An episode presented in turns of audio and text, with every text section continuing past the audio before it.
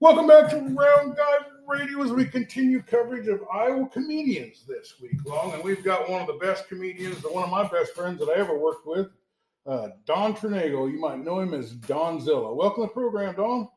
Thank you, Dave. So uh, let's let's talk let's talk about uh, let's first talk about Iowa and where you grew up, and then how it led you. I believe Las Vegas is where you started your comedy, isn't it? Yeah, I did, did uh, uh, open mic at a coffee shop for free coffee. Yeah. Well, that uh, that was, give, you, give you a free latte if you'd go up. So I did it for a free latte. That was pretty good. But you you grew up in uh, was it Oelwein, Iowa? I went to high school in Oelwein, and then I, I grew up in Fairbank, which is seven miles from Oelwein. And uh, you uh, you had a, a, a, scholarship to play football, didn't you?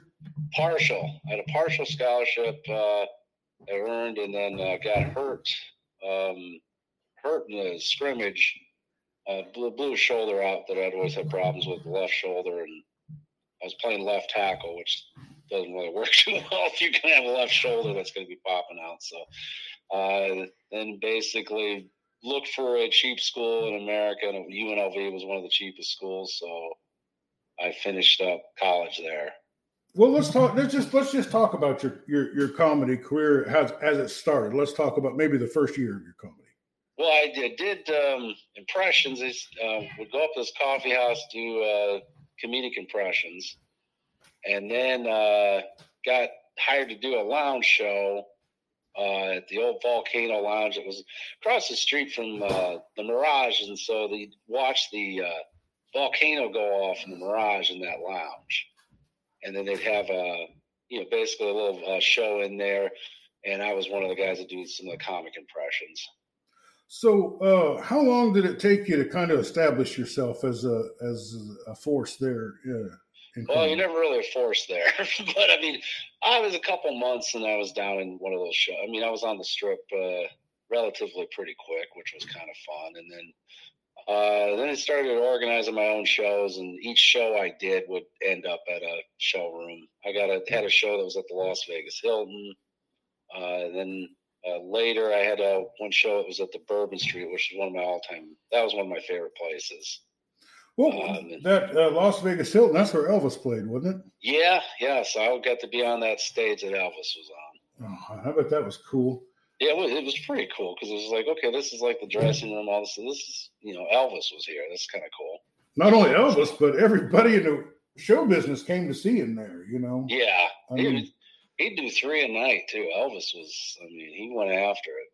Yeah, and they said that uh, that may have uh, really been his downfall because they said there was no way he would let them other. You know, after he did the first show, he wanted the second show to be better than the first show, and he wouldn't. Yeah, you know, and, and he just about killed himself doing that. Yeah, well, he did kill himself doing it pretty much. I mean, you know, anybody dies in their forties, it's, uh, it's, I mean, really, and I don't know why they, you know, he just he worked like crazy then. Well, he, uh, I remember that. Here's a here's a little Elvis Presley story. He had a, a friend that was a jeweler, and uh, he told him, "Bring me a briefcase full of jewelry." And he's he says, "All right, I want you just to stand here close to the stage, right?" And then uh, he would he would see some gal in the audience, and he'd walk over and he'd say, "Give me a necklace." So he'd give him a necklace, and he'd go out and put that necklace on her, and he'd go back and say, "Well, give me some earrings," you know. Well, at the end of the day, at night, he'd like run up twenty five thousand dollars worth of a bill, you know. And uh, the the guy that was selling him the the jewelry was almost in tears, and he says, "Elvis, if I wasn't even here, it wouldn't have cost you twenty five thousand dollars." Yeah. He says, "Well, if you feel bad about it, I'll sing an extra five minutes uh, to, in the next show and make up for it." Oh my God, it's funny. Um, I mean, that's just crazy. Well, that's that was Elvis. I mean, a lot of a lot of Elvis hate has come up out of the last couple decades, and I don't know where I don't know why people go are after him so much. And the guy was really great. And he was he was integrating, and uh, I I really don't understand how anyone could call him a racist. But, yeah. Uh, but who isn't a racist anymore? You know what I mean? Well, and the other thing too is they say, well, you just taking uh, taking that culture and appropriating it. But I mean, it really was kind of kind of his culture too. He's from there, so Well, and, I, I, heard a lot of black artists that that support him and says, hell, he says we copied from him too.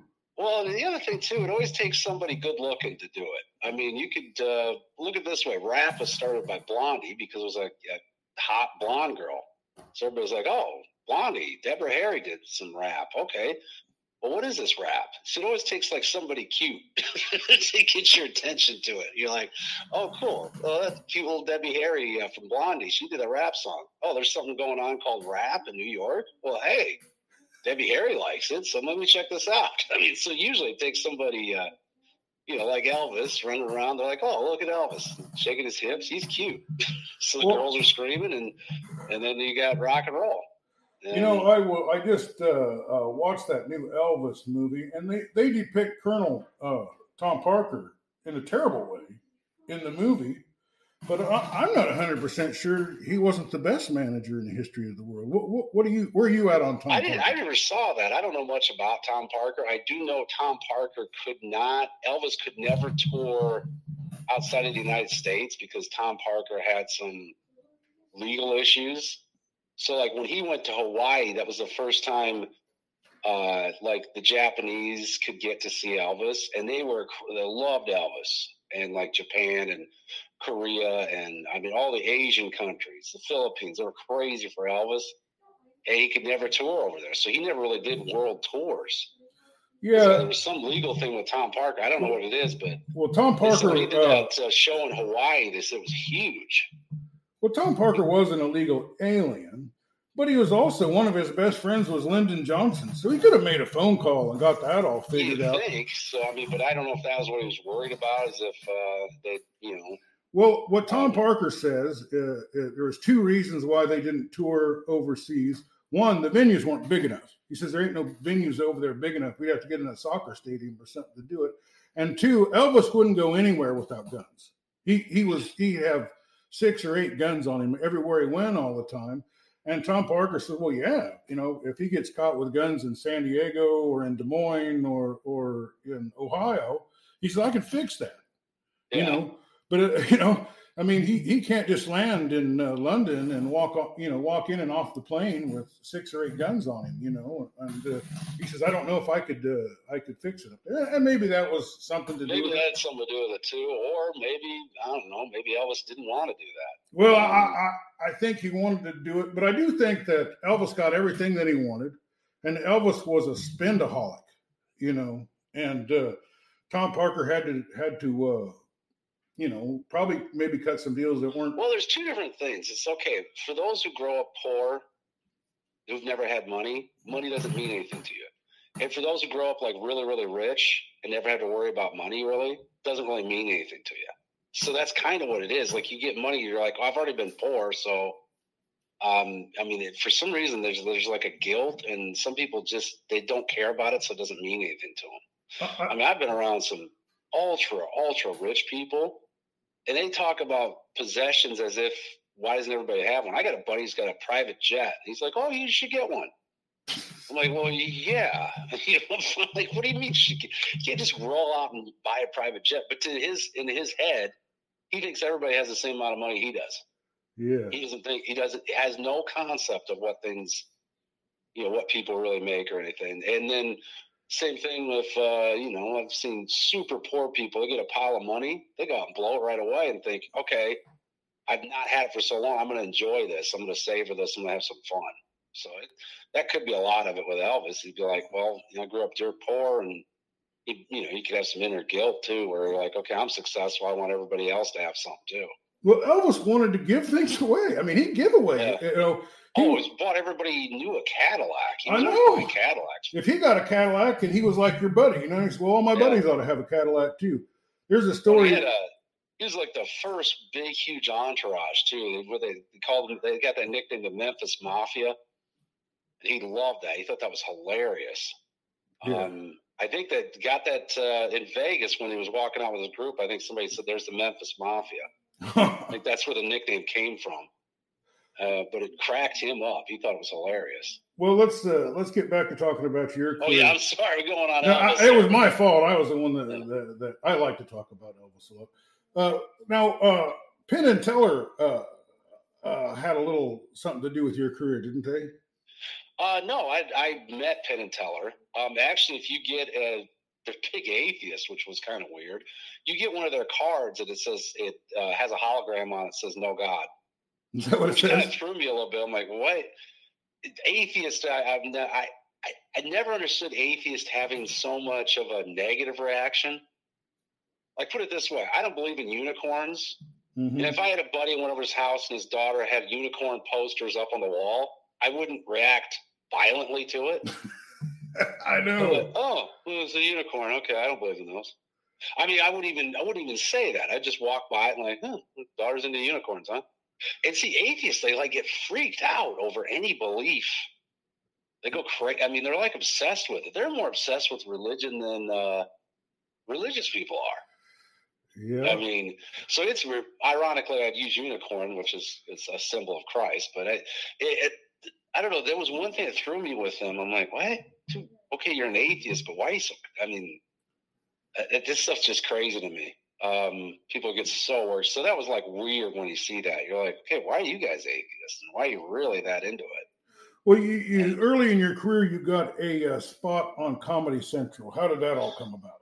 That was uh, out of filmed out of Phoenix, and that's where I got the nickname Donzilla because I was bigger. When you're on that old four thirds TV, this was in the time where there was before they were using expansive TV of the 16:9 ratio. Things were still shot in the four thirds, which is the box style. It tends to make you look bigger than you really are. And I'm not small, but you know, Iowa standards, I'm just regular. Uh, the one thing's weird, Iowa standards for size, you know, we're we're all huge out here compared to out west. And so when I was on screen, they had to back up the cameras, and then one of the guys in the tech room said, "Looks like Donzilla's going to eat Phoenix." You know, because it came out, and you know, I, I bounced around. In the old days, I was a hyperactive, bouncing around a lot. And, I mean, just we used to really love stand up, so I'd get very excited when I get to do it. I was just used to get so jacked up to do it. So when you went to UNLV, you, you got a degree in film, or what was it? Your degree? Yeah, I in? was a film studies major. And uh, you know, then you you toured the the whole whole country, and uh, Yeah, toured everywhere, all over the United States. The only state I never hit was Hawaii. Um, was in Canada most of the. And I actually I actually did a show in Mexico. I was in the border, and I got to do something in Mexico once, which surprisingly was uh, pretty fun. Um, I was worried about the language difference, but everybody spoke English. Uh, you know, everybody there was bilingual, so they spoke English and Spanish, and it was one of the you know was that was even kind of fun. And then uh uso tours in japan korea uh, okinawa uh, germany france and uh, great britain italy. So all through europe and actually my passport's still tagged to this day because i went to europe and asia and canada and mexico all within the same year so like 2000 uh, 2002 I was traveling everywhere. So my passport's still tagged because I want to know why is a guy from Iowa going all, you know, they think yeah, that's kind of a red flag. Glad they're checking on that stuff though. because you know, why would a why would a kid from a dead end road in Iowa be going to Europe, Asia, Canada, and Mexico all in the same year? well, I, you know, you know, I'm a, a United States Army veteran, and I always wanted to to perform, you know, for service members and stuff. How did that come about that you got the opportunity to do USO? Well, they, they have looking for guys. This is before it was, booked before September 11th that we're going to do a USO tour. I can't remember. I think it was somebody, a friend in Vegas, passed it off and said, uh, "Hey, this guy'd be a good one for this. You know, these uh, military tours." And I remember he was tied. Uh, he was tied to him somehow. So I um, got the booking to do the Europe and the Asia one and then my opener uh, came out of Texas, who I became lifelong friends with, and it was uh, like shortly after September 11th, we went, and we were the only ones on that tour. Yeah, Because everybody else pulled off of that tour. Comics kind of canceled out of it because it was well, it was under, you know, we just had terrorist attacks, so it was kind of a high alert travel situation, little, little nerve wracking too. I mean, But you you you actually did uh, uh, entertained some troops, maybe some pilots that had did some missions. Oh yeah, we had pilots that had just been doing uh, drops over, uh, you know, over like different countries that that fly back and land and come to the show, and you're like, well, where were you today? And they're like, oh yeah, I was flying over uh, Middle East and did. I'm like, what? You're back? You know, it's amazing how fast some of the drops go when they're back. Well, you know, where they go. You know, when I, I mean, I was stationed in Germany, and uh, anytime that we would get some entertainment, or, or you know, it, it was a big thing for us. You know what I mean? Because well, it's just a little touch of home. I mean, because you got somebody who came from you, know, so it just brings a little of that to them. Because uh, Germany's, you know, it, it, it, you know, it's Germany, so it is different. No matter, even no, no matter how Americanized everything is, like brands and everything, you're still in a foreign country. I mean, and it's still, you know, it's not home. But Germany was, um, it was a surprising country because everything was so clean. Oh my God, I remember that. Uh, that was back when they had the, the, two countries. Like stainless steel, sleek and new, and just it was one of the cleanest places I'd ever been in my life. I'm like, man, you guys are fanatics with this, and cool. it was it was not what I expected. They were friendly. Uh, yeah, I was. It was not what I expected at all. I was expecting everybody to walk around in those little outfits with the suspenders and the beer steins, and you know, I mean, I was expecting it to be older, like you know, because you go to Europe, you're expecting like old villages, and well, like yeah, when you're I, expecting Hansel and Gretel type shit. when I was when I was in the army, Reagan was president, and uh, we would be out in the field, and we'd drive through a little town, and it'd have like brick streets and everything and there'd be these little old ladies standing on the side of the street with brooms. And as soon as your your track vehicle would roll past them, they would go straight out in the street and clean up all the dirt and everything that was kicked off of those track vehicles because they, they just wasn't having any kind of dirt or nothing. Well, that's why it's so clean. You got all these all these German women are like not having any type of dirt. Oh, no. Of course, their um, it could be part of their country was ravaged by war. I mean, two times in the last century. I mean, you know, after they rebuild it, they're like, well, we're gonna we're gonna keep our stuff nice and clean and in order. Yeah, they're just happy to have buildings that are standing, I guess. Yeah, because I mean, they got ravaged. I mean, that country was destroyed twice in the 20th century, and um, they're probably like, okay, we rebuild this, we're taking care of it. I mean, that could be part of it, and you grow up with that. I mean, look look at in this country, we uh, have grandparents have the depression. Those habits are passed down to two generations, and yeah. you know, put on people that. And I mean, that's why uh, somebody's grandma saves uh, tinfoil because they remember the time when that might be uh, might be needed or something like that. And, and always explained away like, well, they were a kid during the depression or you know something like that. Well, I remember uh, when I was there, you know, it was, uh, you know, wasn't, it was in the 80s. So I guess in the 40s, they had the, uh, the war. And then the Russians were always lining up troops and they were really afraid of them. And uh, back then, being American was a big plus. God, they just so appreciated, you know, it was uh, not uncommon for you not to have to pay for beers or, yeah, or, uh, and there would always be a line of women to talk to you you know, I mean, they just if you were at a bar or something, there, would be women standing in line to talk to you. It was uh, yeah. Well, that's uh, um, I mean, really, it's uh, they kind of, I mean, they kind of went over there and saved it. So I mean, they probably, um, I mean, really, because they they talk about Germany, it was just a Nazi party. The rest of the German people, when they found out what was going on, they weren't into it. So no, yeah, they, were, they were as much strange over there. It, it's really strange when you just see how close France is. Like everything, you're like, God, this is kind of everything just right here. So you can see where they, like England and France, always having wars, and you know Spain. I mean, you're like, God, they're all right here. It, it's kind of strange. All those countries have a different language, and they're like they're, they're like the size of states. You know, yeah, it's just it's like, like one country would be Iowa, and another country would be Illinois, another country would be Missouri. You know, it's it's yeah, Germany, Germany and France is it's like Wisconsin and Iowa. Yeah, it's, it's, it's it is about like that. yeah, it'd be like if you go to Wisconsin, they're speaking a completely different language up there. I mean, that's that, that was what was kind of strange. Like you know, because you think of the United States, I mean, that's a huge country in comparison, and even Russia and So you get these huge, uh, huge countries, and then you Europe, and you got all these different languages and cultures. And I mean, just cross not that far in Germany, completely different culture than France. Yeah. And then Great Britain, I mean, completely different culture than France and Germany and then Spain. I mean, yeah, it was that was one thing that was interesting to me when I was in Europe is just how different each spot was. Even Italy, and it was just like, wow, they're all kind of. I mean, you go to the Midwest United States, it's you know Nebraska, Iowa, Minnesota, the Dakotas. You're you're all kind of pretty much the same.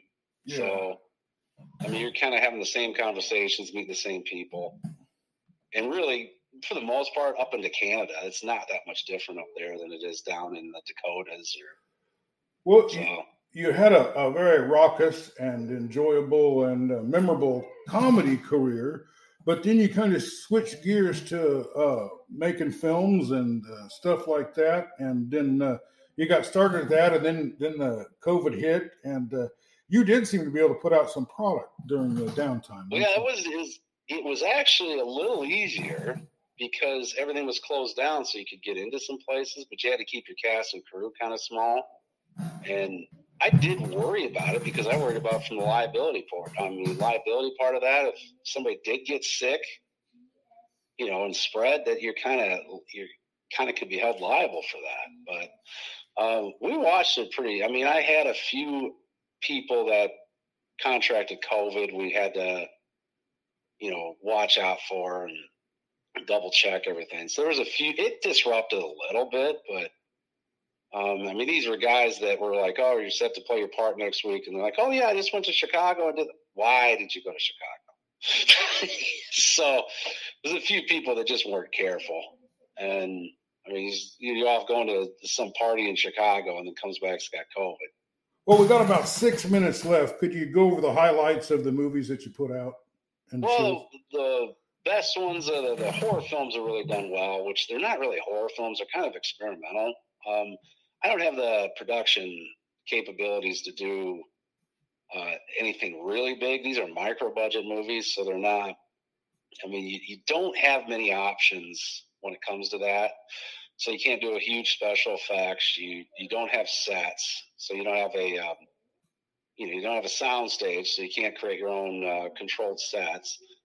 Uh, another thing is you're shooting a lot of times on live sets, like in restaurants, bars, places like that. So you do get a good take, uh, somebody's coming up and screwing with you. That's one thing about Iowa. People will not leave you alone to do something. I mean, you'll tell them like, "What are you doing?" Well, this is we're just trying to shoot a movie here. What is a movie? You tell them, "Well, I've never heard of it." Okay, then just don't worry about it. well, I don't know if I like that. I mean, you. One thing that's hard out here is people won't leave you alone when you're doing something. You know, if you tell everybody to be quiet, somebody will yell and throw something at you. I mean, so that is that is tricky to make stuff. Plus, just when you start doing something, it seems like everybody's got a problem. So that is one thing that is difficult out here. Well, like we shot in a gym and the ladies in the corner had to go up and make uh, just, I mean, had to make the biggest issue of it. we weren't even near her. And just, I mean, just was it, just little things like that. It's like, okay, you're over there. You're not even in shot. Don't worry about it. You're not I don't want to be in this. You better. I'm like, Jesus. So you get, you get some crazies with it, but um, that, I guess that's part of it. But yeah, they've done well. Majority of them are on Tubi. That's been a godsend for us because uh, that, I mean, that's you could go on and watch it for free. It's free with ads. So everything we made is on there. All the stand up I have, all of it's on Tubi. Yeah, you have a, a cornucopia of stand up and movies. Uh, yeah you, you had a series of shows called Bros. Uh, you had that uh, horror one. Yeah, that's a movie, the movie, the three movies, Bros. That was, uh, and those are just um, just regular hangout movies. There wasn't many. Uh, I tried to make something about as simple as I could, just to get something done, and it's they're just simple comedy hangout movies, and um, I mean, not not a real hard thinker, just kind of. Uh, couple of aging idiots running around Waterloo, Iowa, getting drunk in bars. I mean, that's really all it is. And then uh, you had a horror movie called Red, I think. Yeah, there's Red, there's Sin, and there's Tom. So that's three. All three of those go together. Now, my favorite one you ever did was called Happies. Yeah, that's a that's the one that uh, my my sister likes that one the best. Well, it's really um, funny. you know? Yeah. And well, it's, it's uh, it's it's sweet, you know, with the grandpa and everything. But yeah, that was one of my those the black and whites, the singles, and the happies. Those are two of my favorites. Well, yeah, and, and that movie is in black and white, or it starts out in color and goes to black and white, or yeah, well, no, it's black and white through the whole thing. But uh, so, you don't even notice it after a while. Huh? Well, the reason we we okay, the main reason we went black and white is the location Happies is fluorescent. It was lit, you know, the lights in the place were fluorescent. That's hell to use with cameras, especially film cameras. It just does weird stuff. So my nephew was doing the photography and he goes, we go black and white. And I thought, well, God, can we do that? And he says, well, yeah, then you don't have to worry about the color corrections. The, you know, your white balance on different cameras is going to be hell. And I, he said, just go black and white. You don't have to worry about any of it. And he was right. So, I mean, it kind of it was kind of like, okay, this is kind of fun now. Well, and, we, we just got a couple minutes left. Uh, is there anything you wanted to talk about that we didn't get to talk about? Well, we're working on something now. This is going to be a problem movie. Uh, we're making a movie called Flirts now, which is about a uh, small town strip club being shut down by the city council. Um, so we're going to have some. we, we got a uh, a mayor who gets drunk at the gets a DUI at the local strip club, and then the city council takes notice and saying, "Okay, this place is up for license renewals. I don't think those should be renewed." So that's kind of the storyline, which is um, it, it's kind of fun. It it has actually happened in Waterloo where they've tried to shut down the actual club flirts, but it's a generic story. It's not about Waterloo. It's you know, I mean, there's a hundred towns in America where they're trying to shut down their strip clubs. So, pretty universal story, but and it's an easy way to get some, uh, you know, gratuitous TNA in a movie too, which helps sell it on Tubi. So well, uh, we've been talking to Don Zilla, Don Ternagel, comedian, filmmaker extraordinaire. Uh, I want to thank you for being back on the show. And I want to tell you the first time you were on the show, it made a big difference for me because uh, Steve Pilchin, the round guy, and I were doing things, and he was uh, semi interested in it. He was half interested in it, you know. But then after we interviewed you, he was very interested in it. He says, "Let's just go and make this make this something." And uh, we just got our six thousandth listeners yesterday. Oh, that's nice. We're in over 200 cities in Iowa, and uh, uh, thank you for being on the show with us, Don. Uh, uh, betcha, brother. Good, to, good talking some Elvis. Well, I, I, I, enjoy. I used to talk to you all the time, and I probably haven't talked to you in a couple years or a year or so. So it was great yeah, catching up you get, with you. You get wives and kids, you, your time gets taken up with your kid. And just uh, wait till you get grandkids like I've got. Yeah, then you're running around with your kid. That's what you. When you get mm-hmm. older, that's what you. You, you almost wish you could skip the kid part and go straight to the grandkid part. Yeah, well, let's hope he's not. He's only seven, so that that's going to be bigger problems if we're getting grandkids. Well, how, how's your boy doing? Is he playing ball any or anything? Is he good? Yeah, he's, he's into. Um, he, he likes basketball, um, which is, um, you know, he likes basketball, and uh, haven't introduced him to football yet. I'm going to try to save his joints. I don't know if he'll take to that or what, or who knows. By the time he's that age, he might want to run, do cross country, or play tennis, or I don't know. I'm just a sports guy. Whatever sport he wants to do, we'll uh, we'll get him signed up for it. He likes baseball too, which makes me happy because I could never was never really a baseball player, but I always enjoyed it. Well, that's great. So, uh, uh, say hello to the wife and the kid, and it was uh, great talking to you. once again, it, it, was one of our favorite guests and my, one of my favorite people on earth, uh, Don Ternagel. Thanks for being with us. All right, brother. Have a good one out there.